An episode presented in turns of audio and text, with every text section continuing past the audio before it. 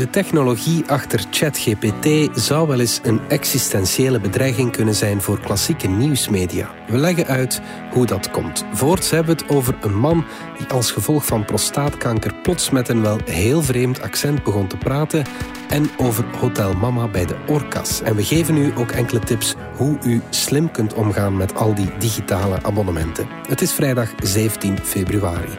Van de Standaard is dit Bits en Atomen, met wetenschapsjournalist Tom Isebaert, technologiespecialist Dominique Dekmijn en uw gastheer Yves de Lepelijder.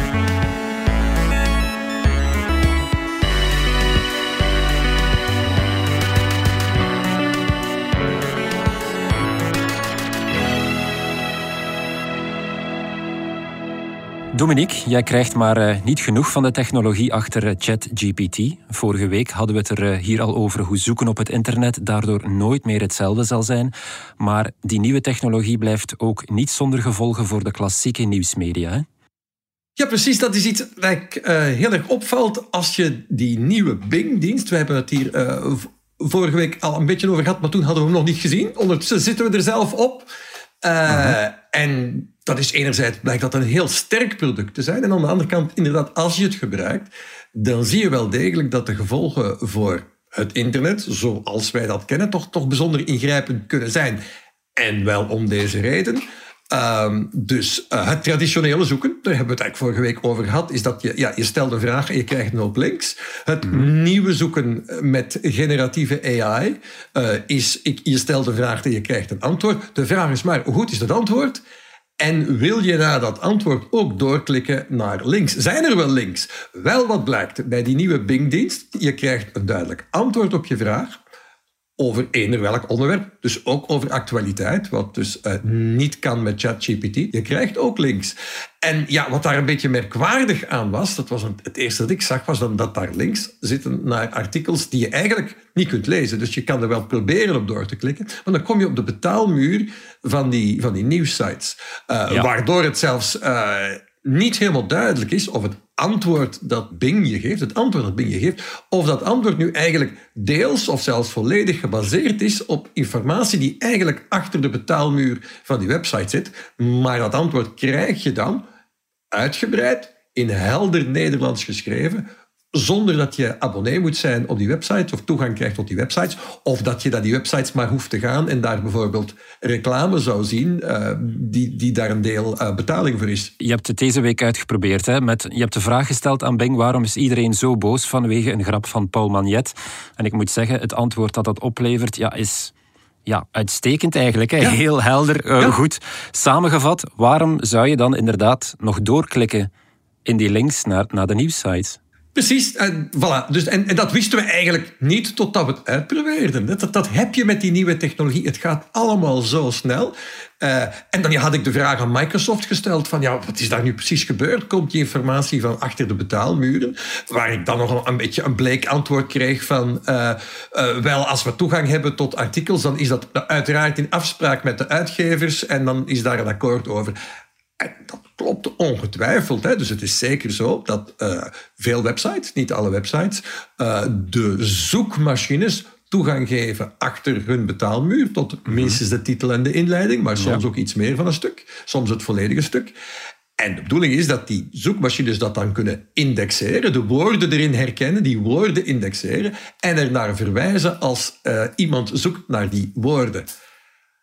Maar ik denk wat je vaststelt als je zoiets als die nieuwe Bing gebruikt, eh, dat is natuurlijk iets helemaal anders. Er worden geen woorden geïndexeerd, daar worden ideeën, gedachten, concepten, inzichten uit een tekst ontrokken. En die worden er eigenlijk uitgehaald en apart weergegeven in een nieuwe, goed geschreven eigenlijk, best, best goed geschreven tekst. Dat is een totaal nieuw fenomeen, dat bestond niet, dat was ook niet mogelijk. En dan vraag je je af van, ja, uh, valt dat dan ergens onder het auteursrecht of zoiets? Ja. Mag dat zomaar? Wel, het, en het simpele antwoord, zoals bijna alles met uh, generatieve AI is... Dat weten we niet. Daar ja. zijn die wetten in de tijd niet voor geschreven. Zijn die wetten daarop van toepassing? Zou best wel eens kunnen. Hoe gaan we dat weten? Dus er zijn twee mogelijkheden. Ofwel wordt, er een nieuwe, wordt de wet verduidelijkt en herschreven, of wat mee vaker gebeurt met zo'n nieuwe uh, technologie, is dat men dan uh, een rechtszaak doet en dan moet een rechter in, ergens in Europa, ergens in Amerika, een rechter een uitspraak doen en zeggen van ja, kijk, wij denken dat hier deze wet, bestaande wetgeving van toepassing is, of niet. En dan zien we weer verder. Dus we zitten in een totaal juridisch vacuüm. Voor alle duidelijkheid, het is niet zo dat Bing volledige zinnen of alinea's uit krantenartikels kopieert. Nee, het kopieert eigenlijk de inzichten en brouwt er een volledig nieuwe tekst mee. Hè? Ja, en de, het, het, auteursrecht is daar helemaal niet op voorzien. Hè. Dus het auteursrecht denkt van, ja, als je gewoon een artikel cut en paste, ik, maak, ik cut en paste en ik laat dat zien op mijn zoekmachine of ik laat dat zien op mijn eigen website dan heb ik het auteursrecht geschonden natuurlijk. Uh, en dan is, de, dan is er nog een, een, lange discussie die zelfs nu nog aan het lopen was over, ja, maar hoe, als, als het dan maar een stukje is van uh, twee lijnen lang, is het dan oké? En dat gesprek was eigenlijk aan het lopen nu tussen Google met name en, en, en heel veel en nieuwsuitgevers over van, ja, maar mhm. kunnen we dan toch minstens een, klein zinnetje tekst daar in die, in die, uh, mogen we dat en hoeveel betalen we er dan voor? Want dat was eigenlijk het, het nieuwe idee was van, als je dan zo'n klein fragmentje uit een tekst gebruikt, ja, dan moet er wat geld tegenover staan. En eigenlijk was de de, de, websites waren dat eigenlijk onderhandelen met Google van hoeveel precies wordt ervoor betaald. Maar plots zijn we over iets helemaal anders bezig. Want het, het, wij, we hebben het nu over het halen van ideeën uit een tekst, in een nieuwe tekst steken, maar dat kost precies evenveel tijd en moeite als cut en paste.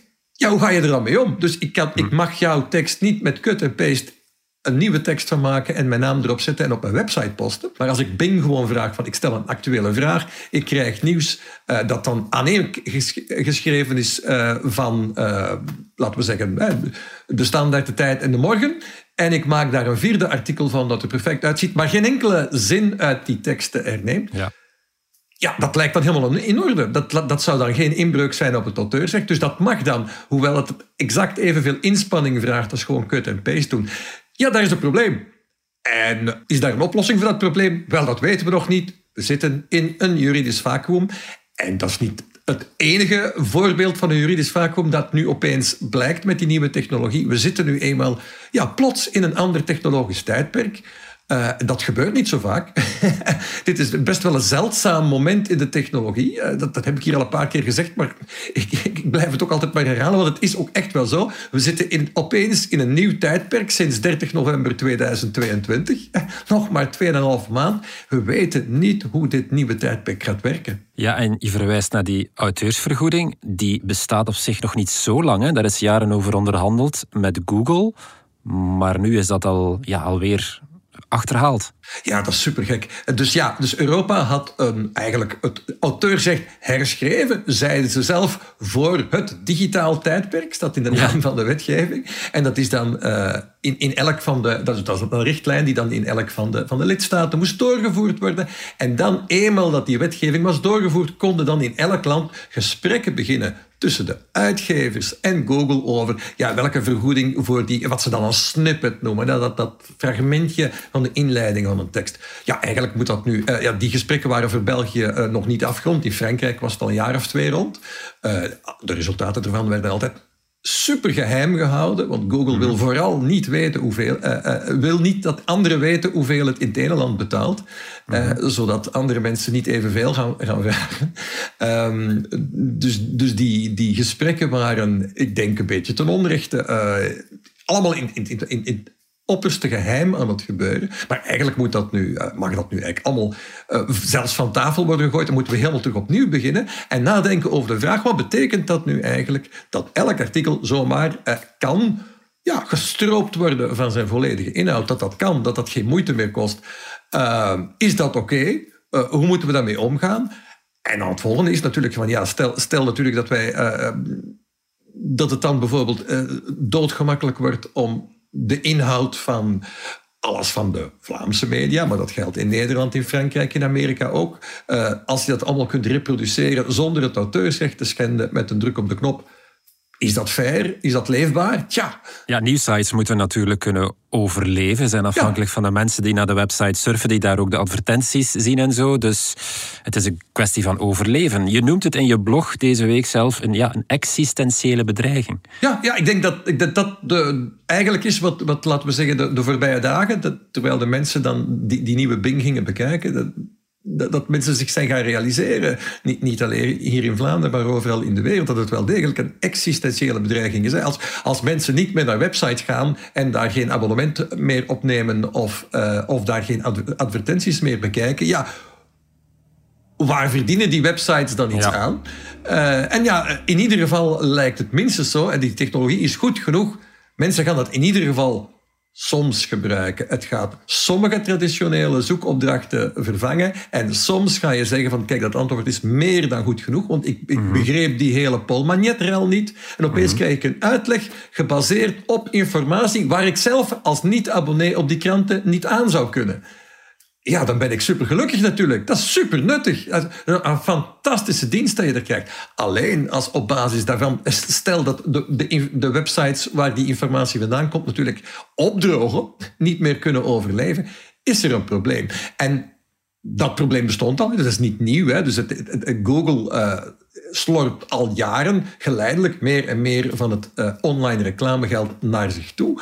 En daarom juist was er een heel grote druk met name in Europa, eh, eh, een wetgevende druk om te zeggen, we, we moeten nu zorgen dat Google daar een een of andere compensatie voor betaalt. En dat was nu net aan het gebeuren. En nu gebeurt dit weer. Ligt de bal nu in het kamp van de, de uitgevers, Vlaamse uitgevers van nieuwsmedia bijvoorbeeld? Hoe moeten zij hiermee omgaan? Wel, het gaat natuurlijk absoluut niet alleen maar op nieuwsmedia. Die indruk wil ik, wil ik helemaal niet creëren. Het gaat mhm. eigenlijk over alles op het internet. Alles op het internet, letterlijk. Alles op het internet is uiteindelijk inhoud en er heeft iemand tijd in gestoken. En je kan dat eigenlijk allemaal vervangen door, uh, tenminste voor sommige gebruikers die daar genoeg aan gaan hebben, door die prachtige, helder geschreven, simpele samenvattingen. Dus ja, dat gaat voor een stuk het verkeer naar websites vervangen. Dat kan je niet aan. En ja, dat moet, dan, eh, dat moet ook gepraat worden. Hè. Dus nu is het, vandaag is het zo dat websites in het algemeen aan Google en aan andere zoekmachines vertellen, deze pagina's mag je indexeren en deze niet. En dat zit eigenlijk, die instructies zitten gecodeerd in een document, dat, is al, het bestaat al meer dan twintig jaar, het robots.text document. Dus een klein bestandje dat je eigenlijk op je website zet en dat vertelt aan Google gewoon, dit mag je indexeren en dit niet. Vermoedelijk, vermoedelijk zal iets heel gelijkaardig moeten gebruiken voor gebeuren voor AI. Want het is niet hetzelfde. Hè? Dus ik, ik, ik vind het misschien best oké dat mijn, uh, mijn blog bijvoorbeeld, mijn blog geïndexeerd wordt door Google. Dat Google ziet welke woorden erop voorkomen en dus weet over welk onderwerp ik het heb. Maar ik vind het misschien niet oké dat... Uh, eh, dat Google voor zijn BART-systeem, hun versie van, van die nieuwe Bing, heet BART, dat, dat hun BART-systeem alle ideeën uit mijn blog haalt en die herkoudt en als zijn eigen ideeën verkoopt. Eh, ja, dat vind ik dan niet oké. Dus ik wil kunnen zeggen, in mijn robots.txt uh, bestand van, je mag alles op mijn website, alles op mijn blog, indexeren. En dan zou er misschien een apart bestandje, en dat heet dan misschien AI.text, waarin staat van ja, blijf, blijf er maar helemaal af of alleen maar uh, deze pagina. Maar dat moet allemaal nog, uh, nog worden geregeld. Dat is allemaal, ja, het is allemaal nieuw.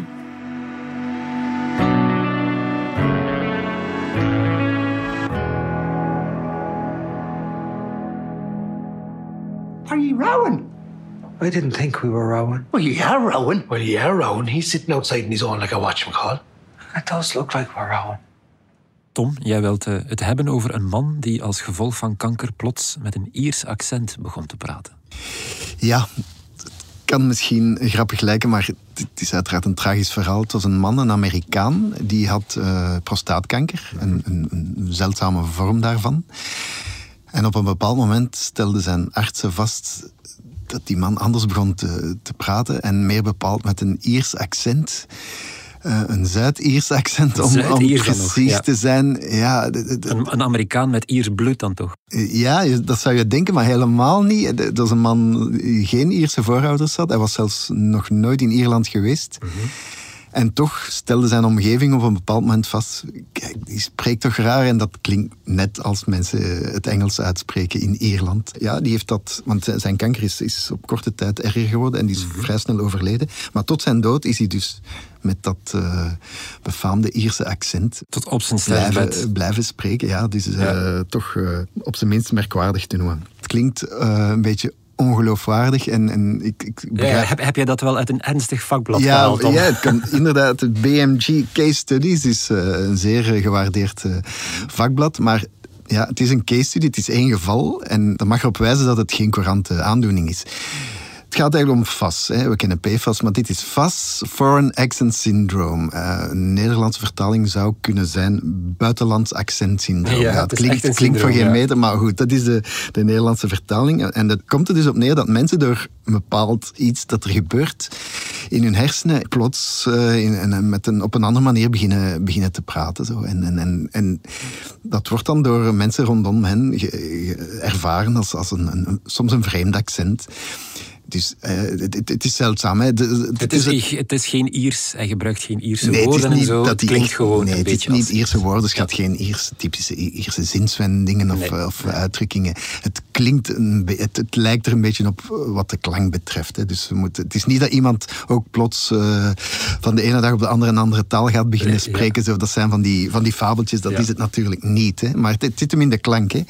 En ja, het is zeldzaam. Eh, het is eigenlijk voor de eerste keer beschreven in 1907, dus nog maar eh, dikke 100 jaar dat artsen daarmee bezig zijn. En in die tijd zijn er eigenlijk pakweg 100 gevallen van gemeld. Dus Ja, dat, is niet veel. Dat is niet, is niet veel natuurlijk, hè. maar toch 100 is ook niet niks.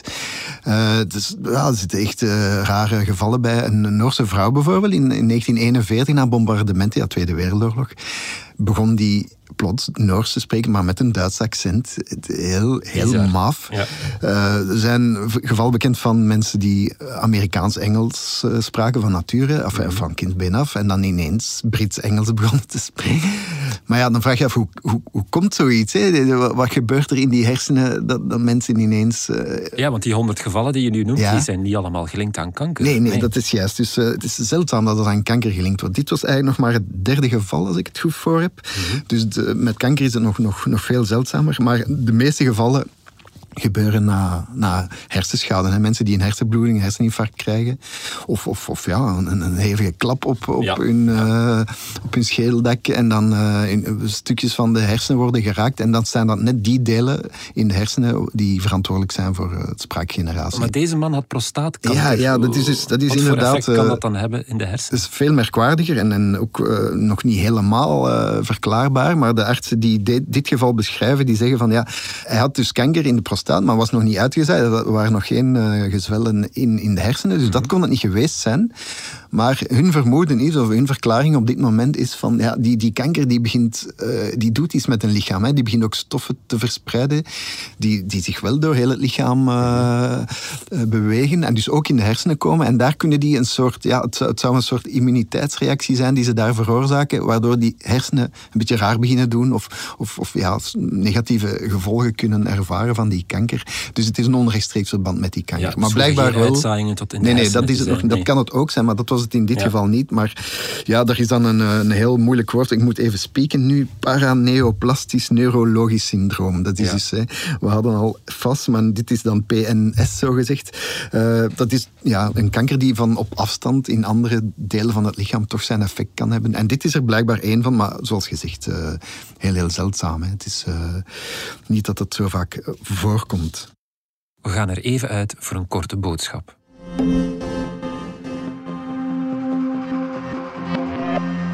Vanaf zaterdag kan je luisteren naar 1 jaar oorlog, een nieuwe podcastreeks van de Standaard.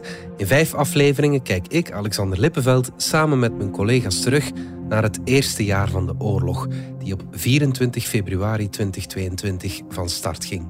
Het is een oorlog die we nooit hadden verwacht, maar tegelijk ook al jaren zagen aankomen. Hoe is het zo ver kunnen komen? Wat hebben we het afgelopen jaar geleerd? Hoe heeft de oorlog de wereld veranderd? En wat volgt er nog? Maandag verschijnt de reeks op alle podcastplatformen, maar vanaf zaterdag kan je al luisteren naar de hele reeks 1 jaar oorlog in de app DS Podcast. Wil je dit conflict beter begrijpen, dan moet je zeker luisteren.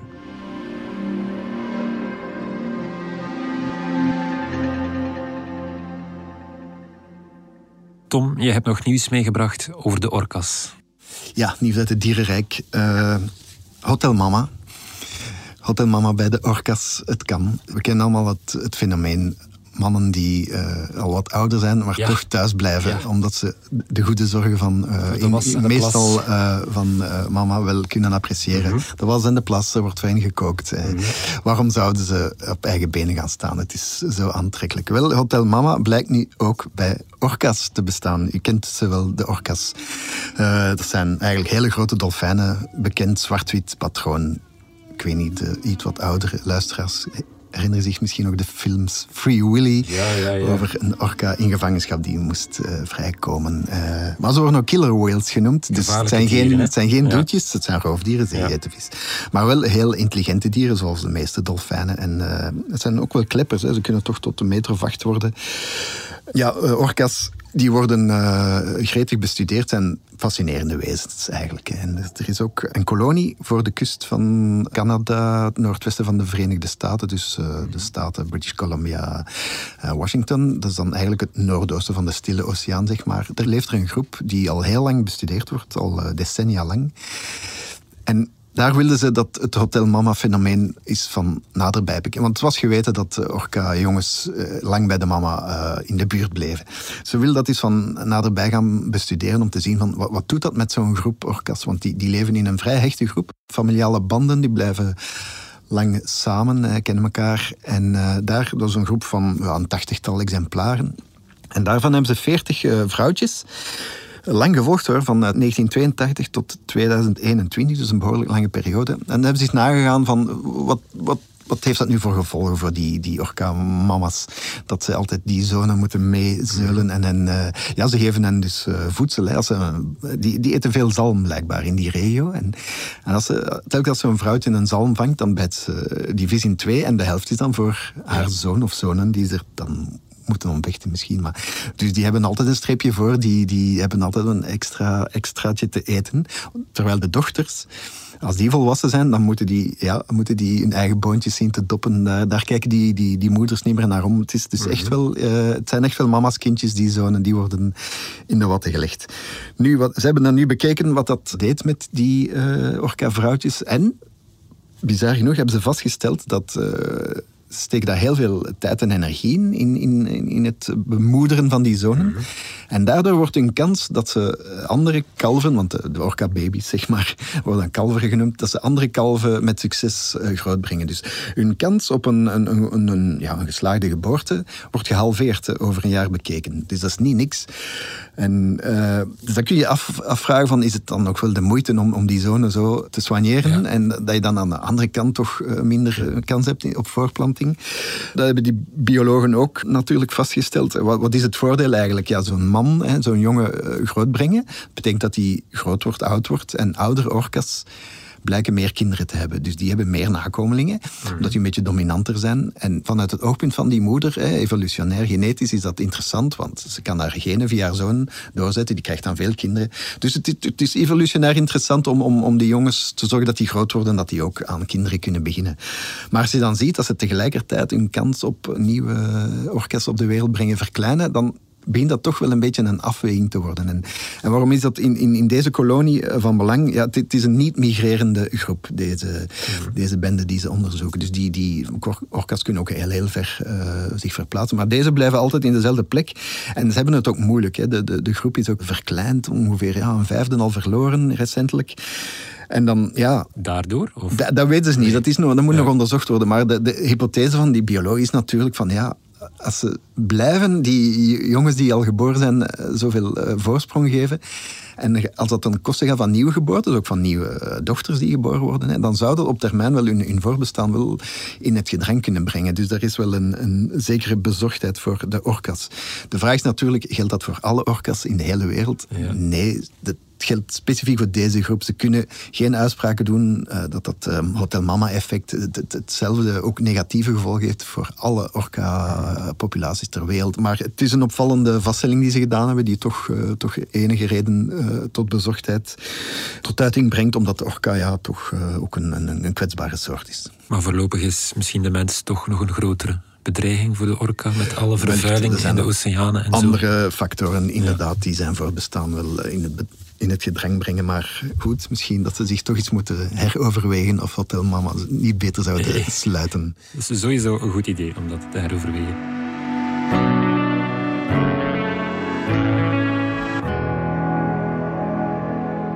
Dominique, jij hebt nog enkele tips hoe we slim kunnen omgaan met al die digitale abonnementen die we hebben. Ja, wel. Ehm, aan het einde van de maand moet er nog wat geld op de rekening staan, is altijd de bedoeling. En dan zie je dat er toch automatisch zoveel bedragen afgaan. Hè?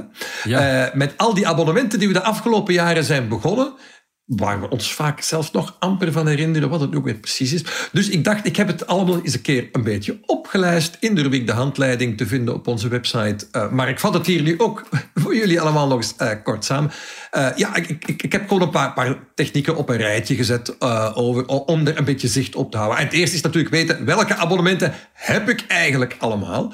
En dan moet je niet vergeten dat je dus ja, verschillende bankrekeningen hebt misschien. Misschien heb je wel een PayPal-rekening ergens waar ook nog eens een keer een, of ander abonnement van afgaat dat je al jaren hebt. Dus eerst ga je moeten oplijsten welke van die welke digitale abonnementen je allemaal hebt. En dan heb ik het over cloud eh, eh, storage abonnementen hè, eh, op Google Drive of, of, of Microsoft OneDrive. Ehm, dan heb ik het over Net- Netflix streaming abonnementen. En dan heb je ook van die, van die bundles. Apple heeft zo'n bundles. Maar vooral de, de bundle is, is, is dan Prime van, van Amazon. Waar eigenlijk een beetje van alles in zit. En trouwens veel van dezelfde dingen die je ook in andere abonnementen vindt, waardoor er vaak overlap is. Eh, Dus je moet het eigenlijk allemaal oplijsten. En dat wil zeggen, is door je rekeningen uittreksels van het voorbij jaar eigenlijk gaan. Want sommige van die dingen zijn jaarlijks, andere zijn maandelijks. Je moet het allemaal weten. En dan moet je de moeite doen van een klein beetje ja, ja, in je eigen agenda ook bij te houden. Dat je weet wanneer zijn de vervaldagen van al die abonnementen. En dat je voor elk abonnement eens grondig bekijkt. Of je het nog altijd nodig hebt. Hè. Ehm, of je dat wel wilt gebruiken en of het niet bijvoorbeeld overlapt met een ander, eh, een, een heel praktisch eh, eh, iets is bijvoorbeeld als je, als je toch betaalt voor Prime, wat, wat onder andere voor snellere leveringen van Amazon-goederen eh, staat, en voor eh, kijken naar Prime Video. Ehm, maar daar zit ook eh, opslag van, van onbeperkte opslag van je foto's in. Dus als je nu daarnaast ook aan het betalen bent aan Apple of aan Google voor backup van al je foto's, ja, dan ben je misschien dubbel aan het betalen. Ja. En, eh, dus dat zijn dingen om te Met al bekijken. die streamingdiensten is dat ook zo. Hè? Veel mensen zijn misschien op twee of drie streamingdiensten geabonneerd, terwijl ze er niet echt naar kijken. Maar met streamingdiensten vind ik is een beetje iets anders. Hè. Streamingdiensten eh, ja, hebben vooral exclusieve dingen. En het- er is soms iets wat overlap. Het is nuttig om te kijken. Daar een, een, een goede, een goede eh, app om dat mee te doen is Just Watch. Dat is een app dat je dus ook van de Belgische streamingdiensten, maar zeker van de internationale, kunt kijken wat zit er eigenlijk precies op. En zo kun je tenminste achterhalen of van reeksen die je, die je zelf heel fijn vindt, of ze niet op een andere eh, goedkopere streamingdienst of op een andere streamingdienst die je al hebt eh, te bekijken zijn. Dus dat is een nuttige oefening. Wat, wat, wat ben ik eigenlijk aan het bekijken en waar zit dat eigenlijk? En is er geen andere plek om het goedkoper, misschien gratis, te krijgen? Of, of ben ik niet dubbel aan het betalen? Dus dat is, dat is een oefening om te doen. En eh, belangrijk daar met die streamingabonnementen is van, je hoeft die niet het hele jaar door te nemen. Dat is nergens voor nodig. Als je nu gewoon zegt van, misschien is er één streamingdienst die je altijd wil hebben. En dat kan bijvoorbeeld Netflix zijn, dat kan streams zijn. Eh, maar misschien denk je, misschien ook niet. Hè? Misschien zeg je van, ja kijk, eh, wat, ik, wat ik vooral belangrijk vind is het nieuwe seizoen van eh, The Mandalorian. Ik weet niet wanneer dat, dat eraan komt, eh, dat is nog wel even. Of The Witcher. En dan weet als, als het The Witcher is dan... En daar, daar zijn ook weer apps voor waar, waar, die je een waarschuwing sturen wanneer het nieuwe seizoen eraan komt. En dan kun je nog rustig op tijd een abonnement nemen en die dingen live bekijken. Of misschien andere reeksen vind je misschien helemaal niet zo dringend. Hè, die hoef je niet live gezien te hebben. Of tenminste, je hoeft ze niet op de dag van uitkomen te bingen. Maar je wil ze toch wel eens een keer bekijken. Dan kun je zeggen van, weet je wat, eh, we, gaan, we gaan in juni doen we een maandje Disney. En dan in juli, dat is dan in de zomermaand, doen we dan eh, een maandje, ja, zullen we zeggen, Netflix en Prime. En dan in augustus. Maar dat is een goede tip voor mij. Ik heb nu een abonnement op Netflix en ben nu al aan het bijhouden met eh, potlood en papier welke reeksen ik allemaal wil zien op Prime, om dan misschien voor een paar maanden eens over te schakelen. Ja, Maar Just Watch duur. is dan een, eh, Ja, een goede de- oplossing. Just Watch, goed om te kijken. Dus het kost een inspanning, maar eh, ja, zo is het met alles. Hè. Geld uitgeven, eh, en dat geldt zeker voor digitale eh, abonnementen. Een abonnement starten en er geld aan uitgeven is super gemakkelijk. Dat is één keer klikken. Ja, ja. Ehm, daar terug op besparen, dat vergt een zekere inspanning. En ja, voilà, als je, je kunt daar dus geld op besparen, maar het kost een beetje moeite. De sterren van de week. Good stage one ignition. to explore where no man has gone before.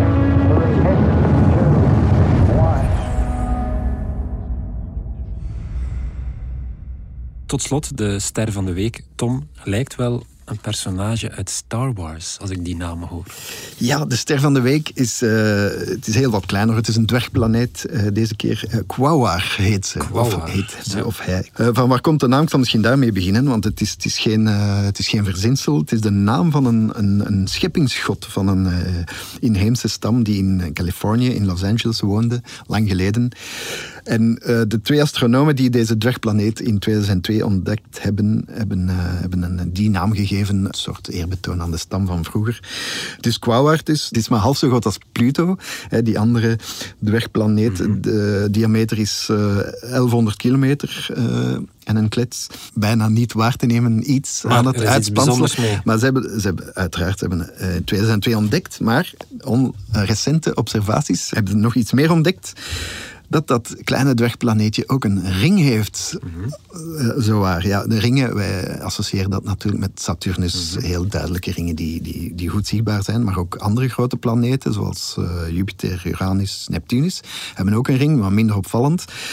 Maar nu heeft eh, die, die dwerg heeft er ook een, pronkt er ook met eentje, maar hij is zo klein dat hem eigenlijk zelfs met eh, telescopen niet zichtbaar was. Ze hebben, het is eigenlijk eh, een meevallertje. Dat ze dat, het was een Braziliaanse astronoom, heeft dat ontdekt. Hij was het planeetje aan het bekijken terwijl er een ster achterdoor ging.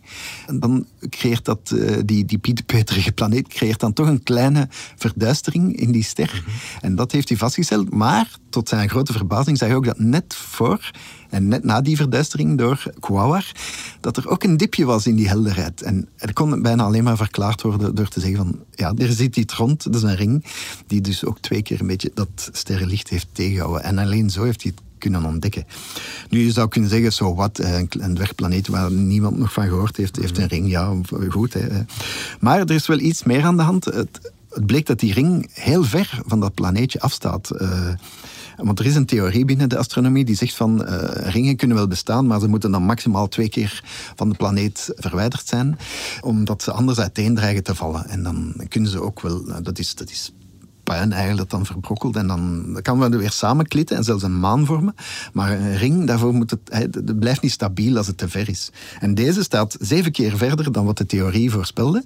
Dus dat plaatst astronomen weer voor eh, vraagtekens. Van hoe, eigenlijk kan die niet bestaan en toch is hij er. Dus ja, het daagt weer de theorie uit. Ze zullen weer kunnen gaan nadenken of hier iets anders aan de hand is. En, de relevantie zit er dan toch in dat ze toch eens eh, moeten gaan nadenken over de, enfin, de kennis misschien een beetje bijstellen over hoe planeten en manen ontstaan. Eh, dus hoe dat er toch in een klein een kleinigheidje toch weer nieuwe elementen kunnen zitten om astronomen aan, aan de slag te houden. Tom Isbaert, Dominique Dekmijn, bedankt. Volgende week gaan we er even uit, maar daarna zijn we er opnieuw. Dit was Spits en Atomen, onze wekelijkse podcast over wetenschap en technologie. Bedankt voor het luisteren. Volg onze podcast op Spotify, Apple Podcast, in de app DS Podcast of op eender welk ander podcastplatform. Alle credits van de podcast die je net hoorde vind je op standaard.be-podcast. Reageren kan via podcast.standaard.be.